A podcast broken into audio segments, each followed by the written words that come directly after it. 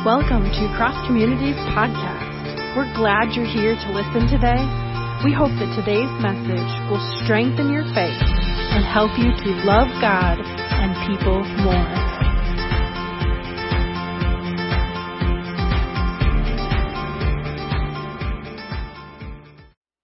Well, if you have your Bibles, go ahead and open them however you get your Bible, whether that's in app form or on a smart device or if that is in book form. Go ahead and open to Galatians chapter 6.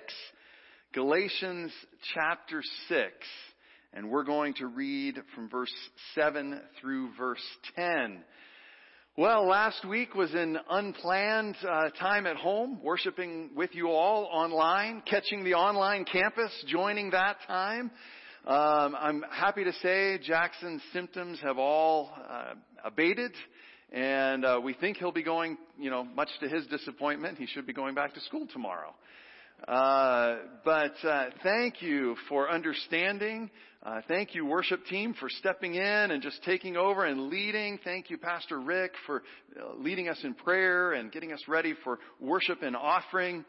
And uh, and thank you, technology. where we could, I could let you hear a sermon that I've been wanting you to hear for a long time. And so many of you have said how God blessed you through that sermon, even though it was online. What a phenomenal sermon to see how the love of Christ, if we open our life to the adjacent possible of Jesus, how much transformation can take place. So good, wasn't it? So good. But today we move on into our next habit. We'll get to it here in a second. But first, let's begin as we always do with the Word of God. Hear the Word of the Lord this morning from Galatians chapter 6, beginning at verse 7. Do not be deceived. God cannot be mocked. A person reaps what they sow. Whoever sows to please their flesh from the flesh will reap destruction. Whoever sows to please the Spirit from the Spirit will reap eternal life. Let us not become weary in doing good, for at the proper time we will reap a harvest if we do not give up. Therefore, as we have opportunity, let us do good to all people. How many people? All people especially to those who belong to the family of believers. This is the Word of God for the people of God, and our response is, thanks be to God. All right. Well, our habit for this week, let's just jump right into it. Let's get that right. Uh, and this, this week's habit is wind the clock. These are crazy, aren't they? I mean, we've had flip the script, eat the frog, fly the kite, cut the rope, wind the clock. I, I, I got to thinking, you know, wouldn't it be fun if some of you younger folk, um, you know, TikTok is this thing, right? These seem like dance moves. I'm sorry, I'm sorry, Nazarene. Sacred liturgical movements. Now, I know there's an age limit to get into Facebook. TikTok, there's an age limit on the upper side of when you should not be on TikTok. And I am not on TikTok. But I just think it would be interesting. Let's just, you know, let's just throw that out there. Who's gonna, who's gonna do a TikTok on, you know, wind the clock? I don't know how you do that. You know, wind the clock. I don't know. You figure it out. Wind the clock. What is wind the clock all about? This habit really deals with time and looking at two types of time because in the Bible there are two types of time. We just think of time, we just think of our watches. Some of you are already watching to see, can he finish in 22 minutes? The answer is usually no.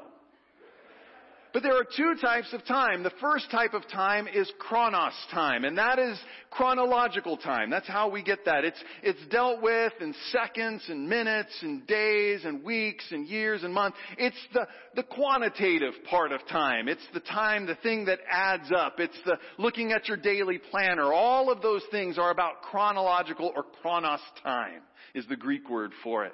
And this habit deals with that. However, we're not going to get into that side of it. If you want uh, to know more about the chronological part of Wind the Clock, I recommend Win the Day, where this series comes from. There are a few on sale in the lobby, or you can get them online, or at Barnes and Noble, or it's a bookstore, or whatever. You can you can find that.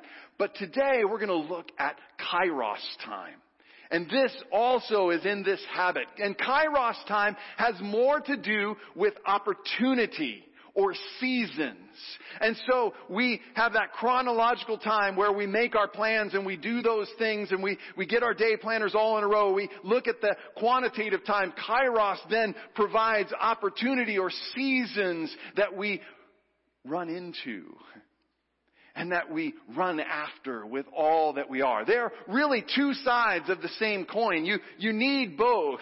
And we see in this habit that we make our plans. That's chronos.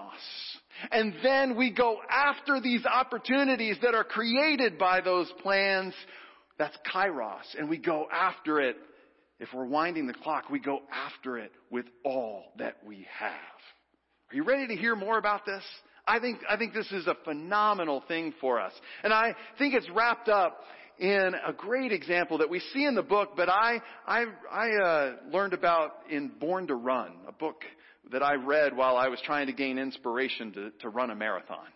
And in that, we learn about the Tarahumara people. They are a tribe of uh, Indian folk or native peoples um, in northern Mexico in the Sierra Madre Mountains.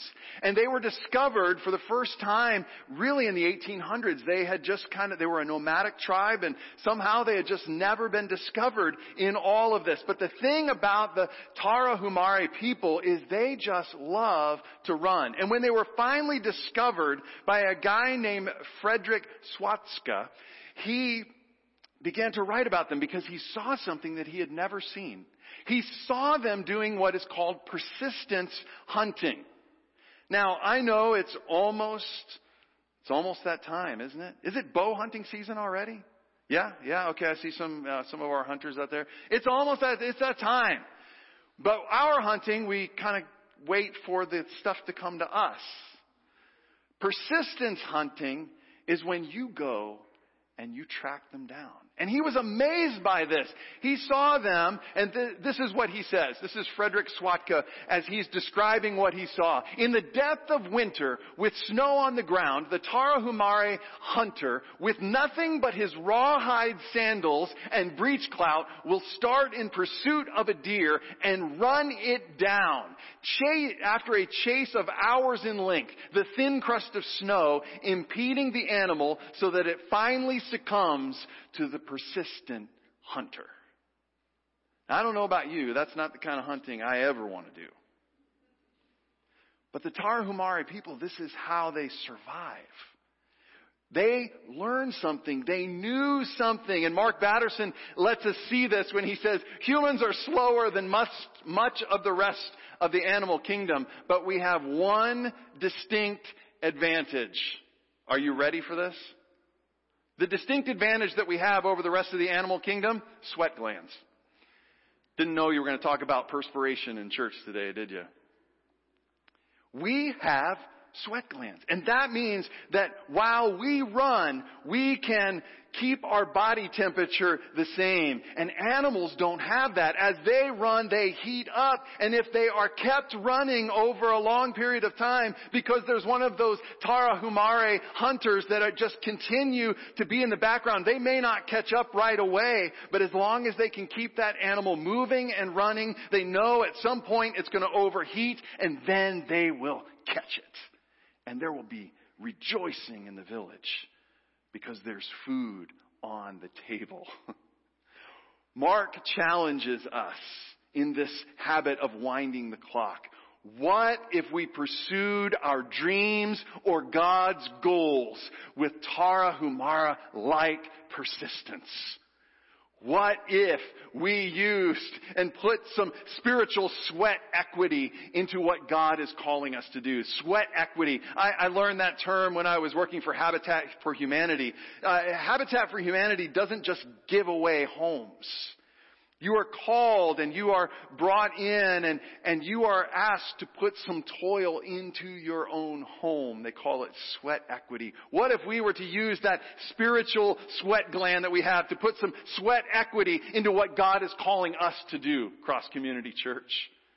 What if we did that? Let's look at this because you can almost hear our passage from Paul as he says to this church in Galatia, or several probably churches in the region of Galatia, when he says, let us not become weary in doing what? Good.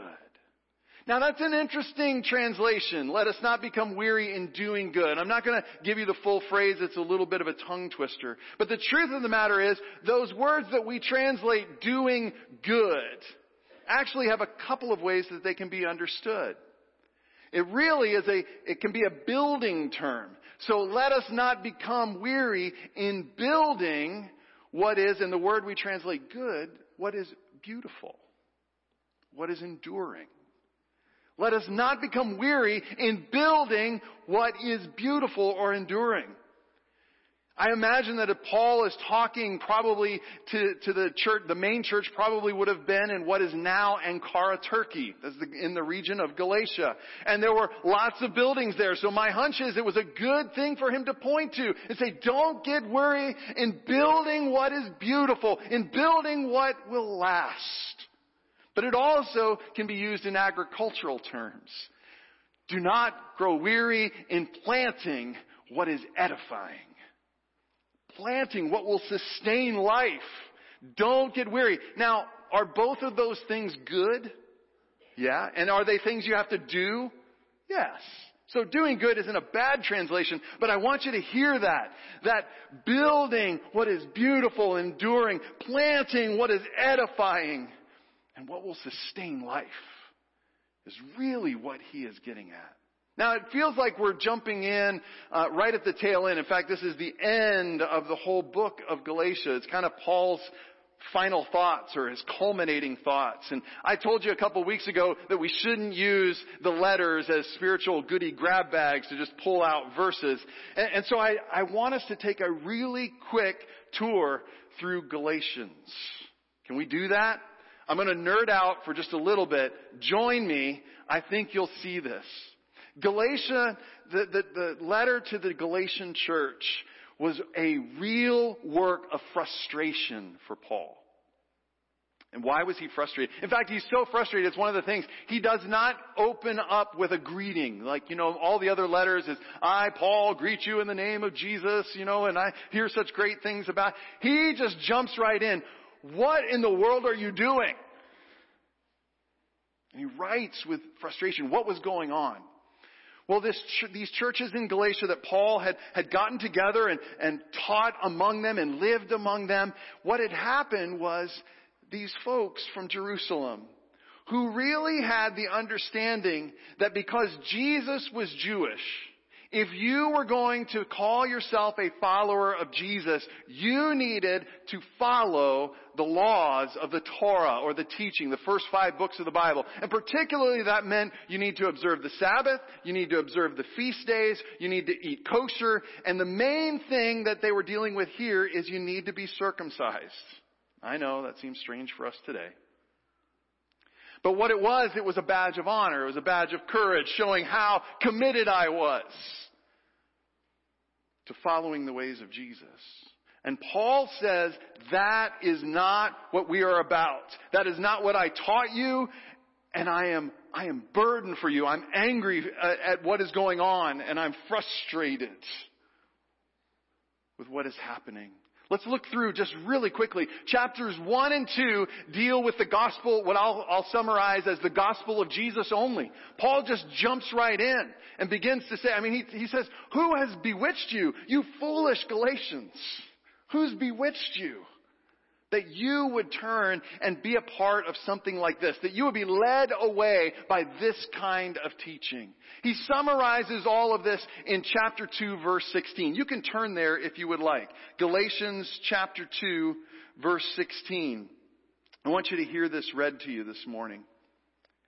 We know that a person is not made righteous by the works of the law but by the faith, but through the faithfulness of Jesus Christ. Now I know in your Bibles it'll say, a lot of them will say, but by the, by faith in Jesus Christ, or in Christ Jesus. But you, most of your Bibles will have a little asterisk there, and it will point you over into the margins, and it will say something like this. Other ancient authorities say, or other translations say, or other ancient manuscripts say, by the faith of Jesus Christ. Meaning that we see that Jesus was faithful. I'm going to talk more about that in just a second. Through the faithfulness of Jesus Christ. And we have come to believe in Christ. It's not that there's not a call for us to believe, for us to put our trust in what Jesus has done. And we have come to believe in Christ Jesus so that we might be made righteous by the faithfulness of Jesus. What is Paul getting at? He's saying that in all of this, what you are called to, church in Galatia, and what we are called to, church here and church online, is to believe that we trust that Jesus is enough. Wow, it's awfully quiet. That we, you and I, and the church all the way back to Galatia believe that Jesus is enough. That what Jesus did in His life was show us the heart of the Father. And He showed us our brokenness. And in His death, He took our sin and brokenness upon Him and put it in the grave. And in His resurrection, He came out to new life that we heard Pastor Scott talk about last week. That new life that begins now. That resurrected life that we have now that can transform us now. And He gives that to you and me. And then that life in the Spirit is manifested or works itself out in acts of love from you out into the world. But it's because Jesus was faithful. It's because of the faithfulness of Jesus. Are you getting your heads around that? It's, it's a bit of a, it's a bit of a twist. We're so used to, since the, the Protestant Reformation, it's my faith in Jesus that saves me. No, it is Jesus' faithfulness to live, to die, and to be resurrected that saves you.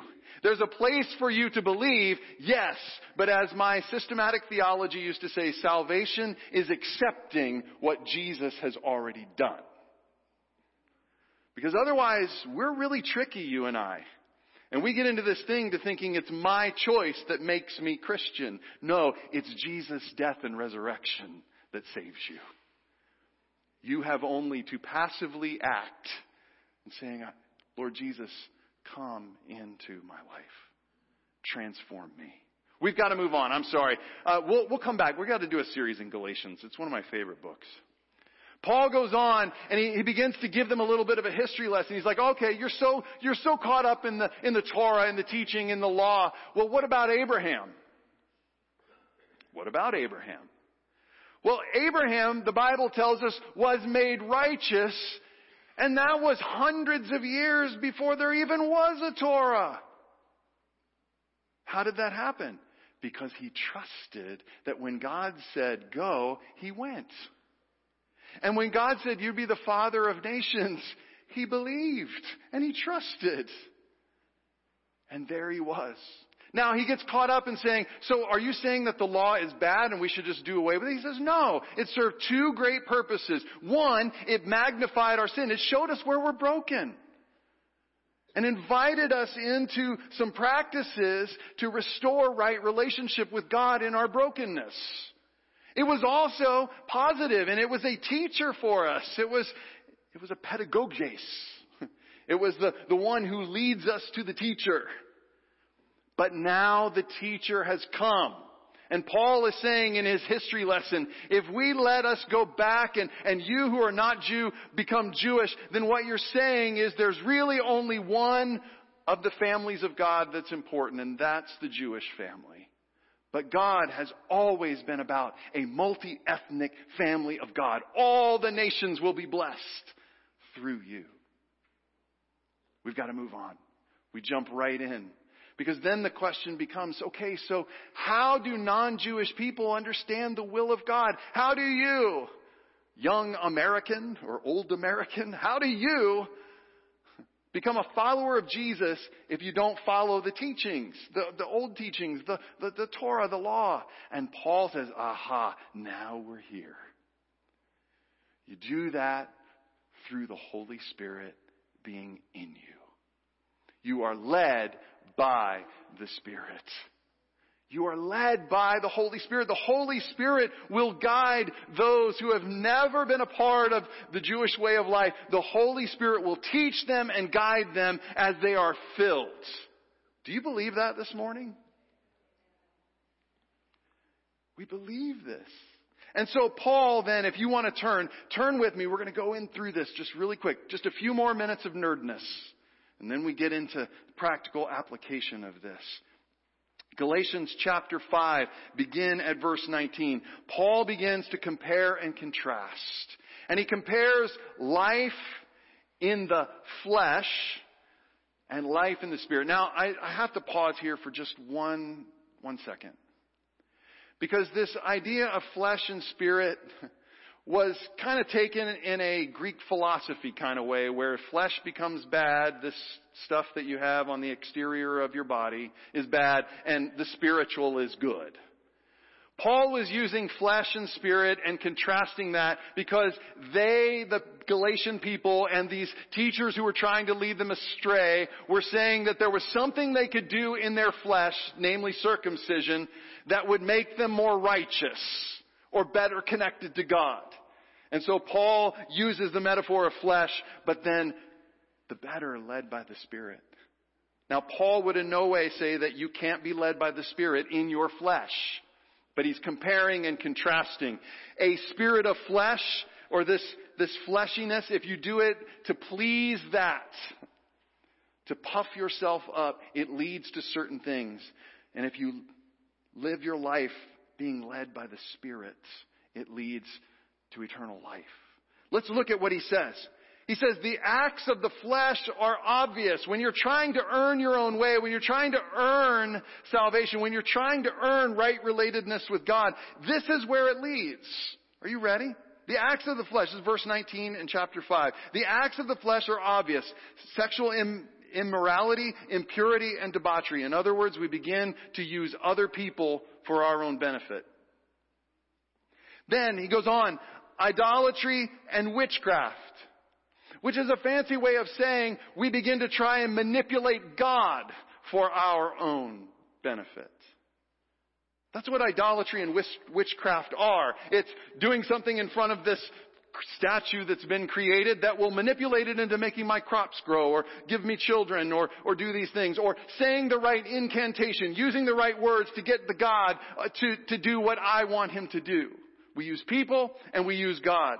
And when we use people and God, guess what happens? People don't like being used.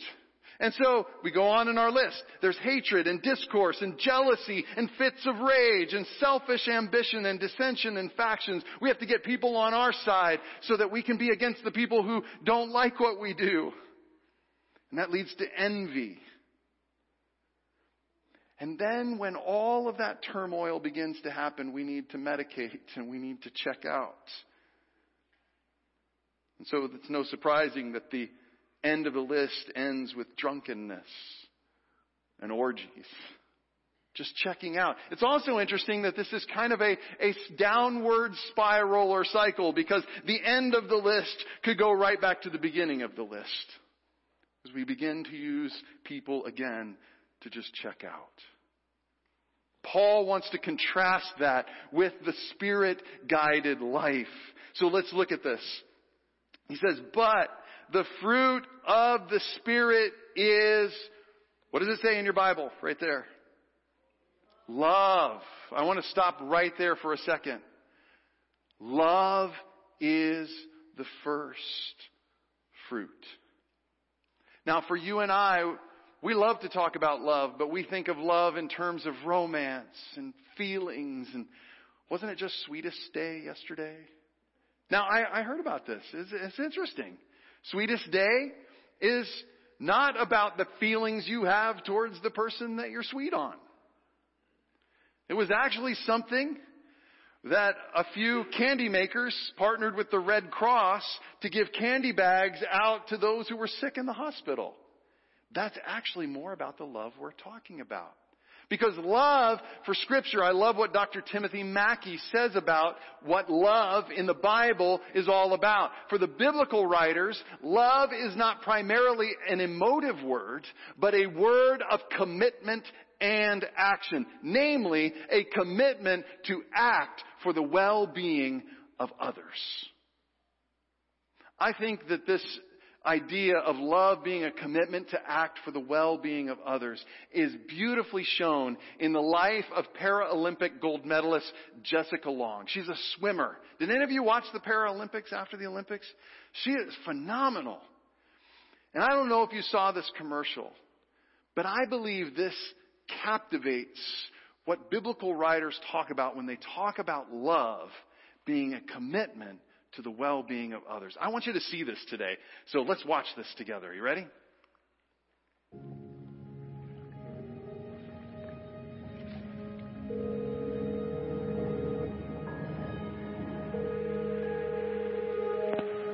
Mrs. Long? Yes? We've found a baby girl for your adoption, but there's some things you need to know. She's in Siberia, and she was born with a rare condition. Her legs will need to be amputated. I know this is difficult to hear. Her life, it won't be easy.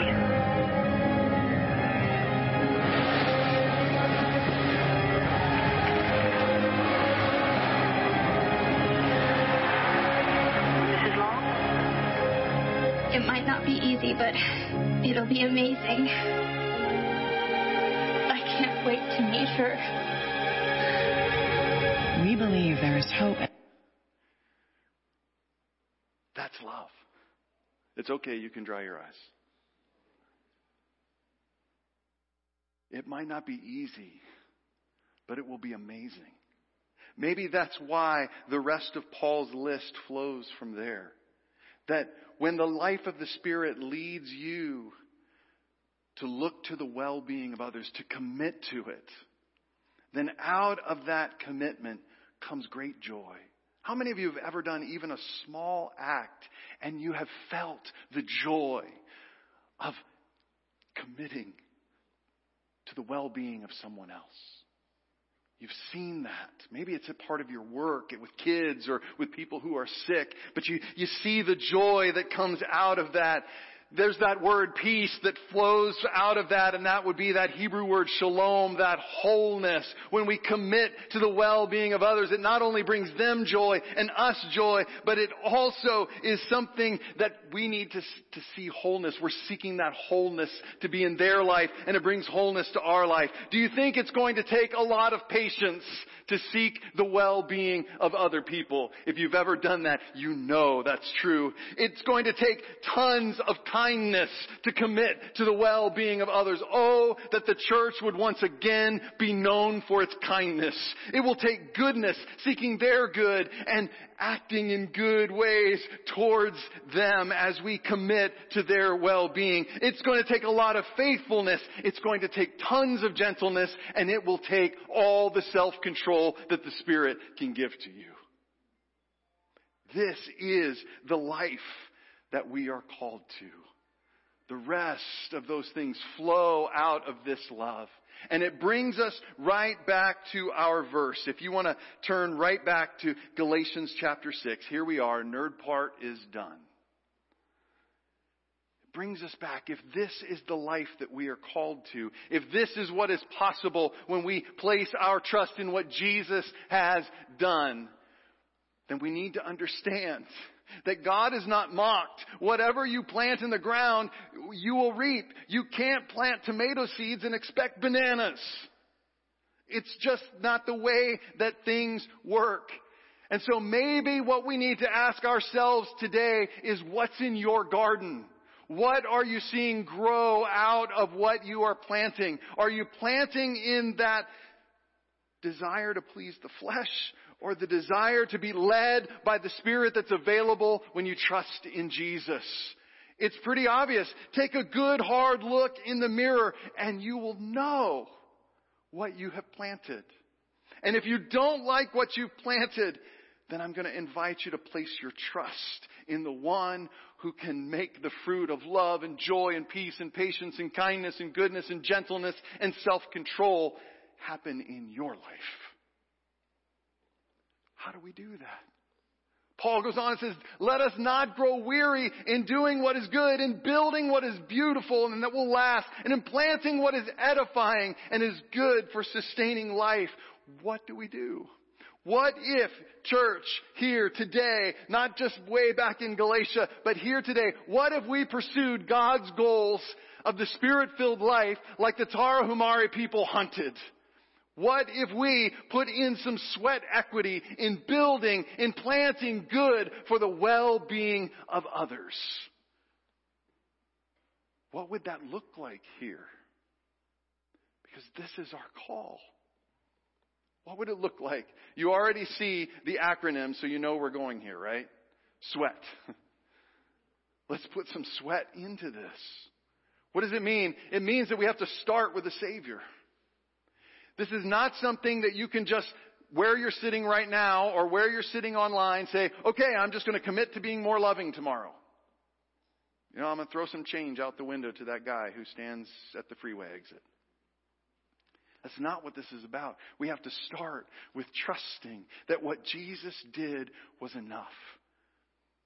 And if I can, if I just simply open my life and trust that what Jesus did was enough, then He will send His Spirit in to me and into you. And these things will begin to grow in my life.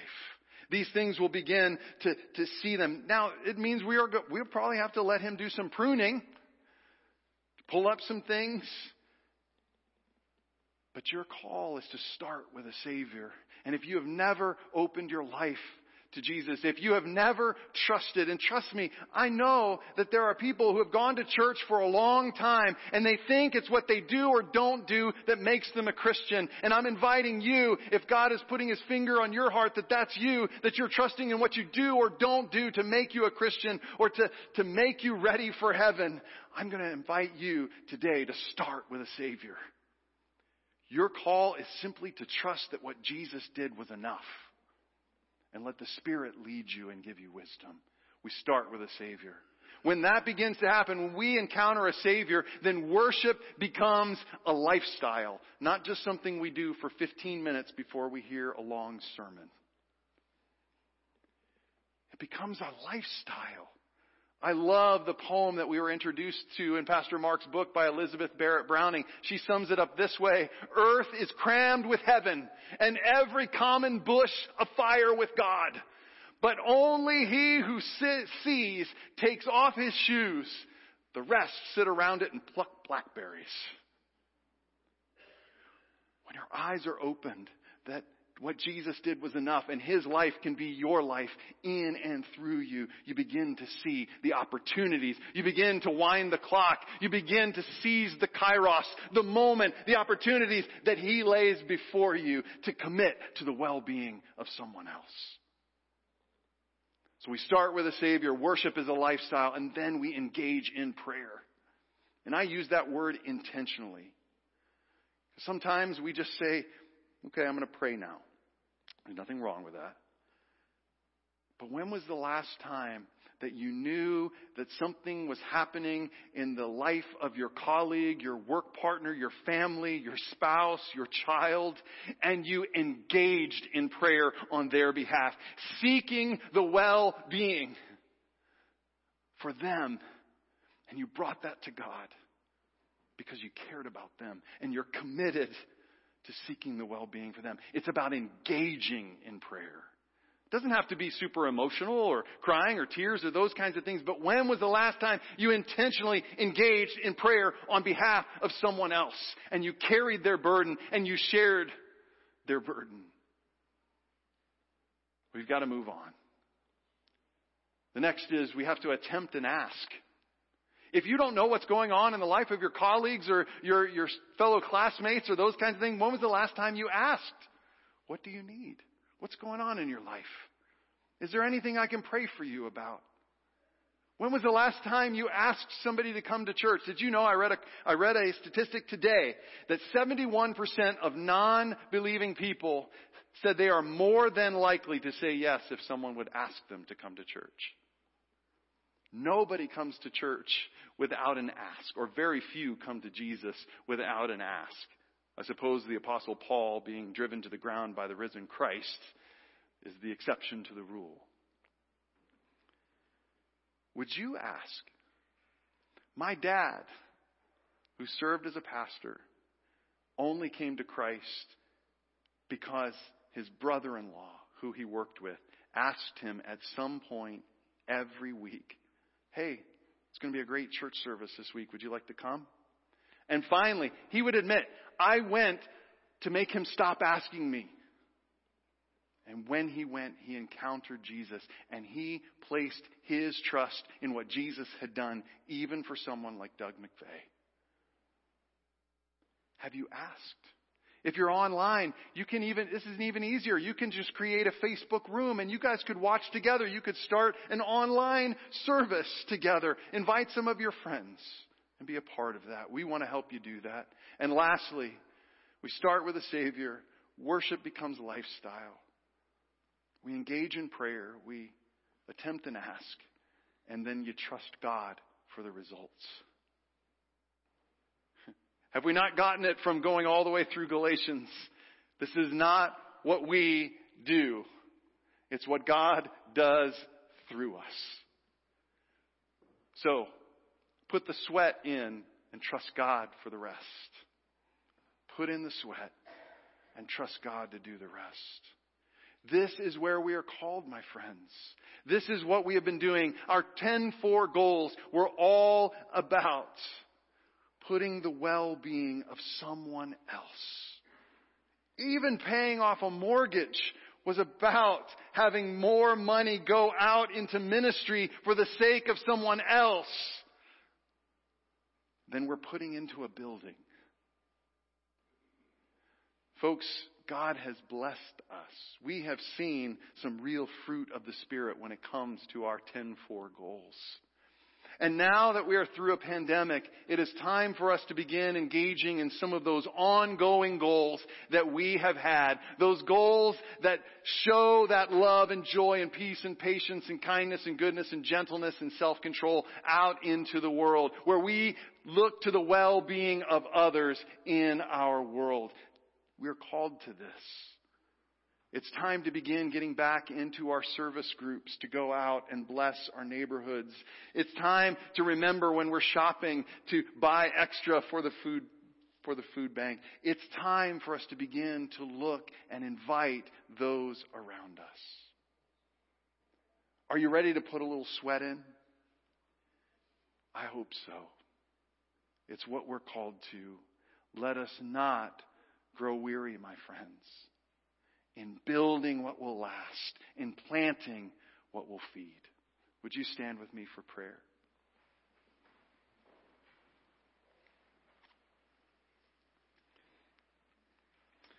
Oh God, today we are challenged and convicted, but there is hope that we can place our trust in you. And so today, with all heads bowed and eyes closed, have you trusted, my friend, that what Jesus did was enough? You want to open your life to what Jesus has done, I'm going to invite you to pray this prayer right where you are, whether you're here or online. Jesus, thank you for your faithfulness. I open my life, all the brokenness, all the sin, to your transforming life bring your life to me that I might see the fruit of the Spirit grow in my life. Teach me to commit to seeking the well being of others. And may I see that happen.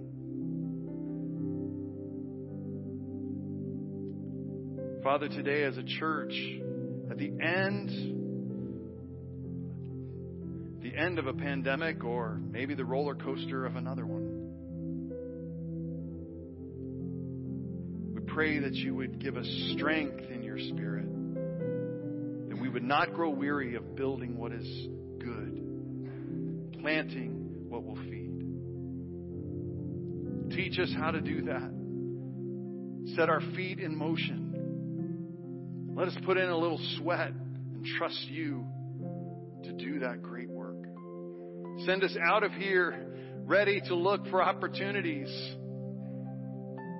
to engage in prayer and to ask folks to join us.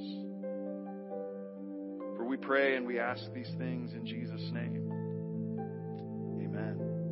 Amen. I'm glad you're here today. Would you receive this final blessing? And now, May you, my brothers and my sisters, trust that Jesus has done everything you need. I pray that you will open your life to Him, see that fruit begin to grow, and that you will dare to put in a little sweat to see what God can do as we together commit to the well being of others I pray that this would happen in the name of the Father and the Son and the Holy Spirit, one God, forever. Amen. God bless you. Go in peace. Go in His name. Go and sweat it out. Have a great week. Thank you for joining us online. God bless you. Have a great week.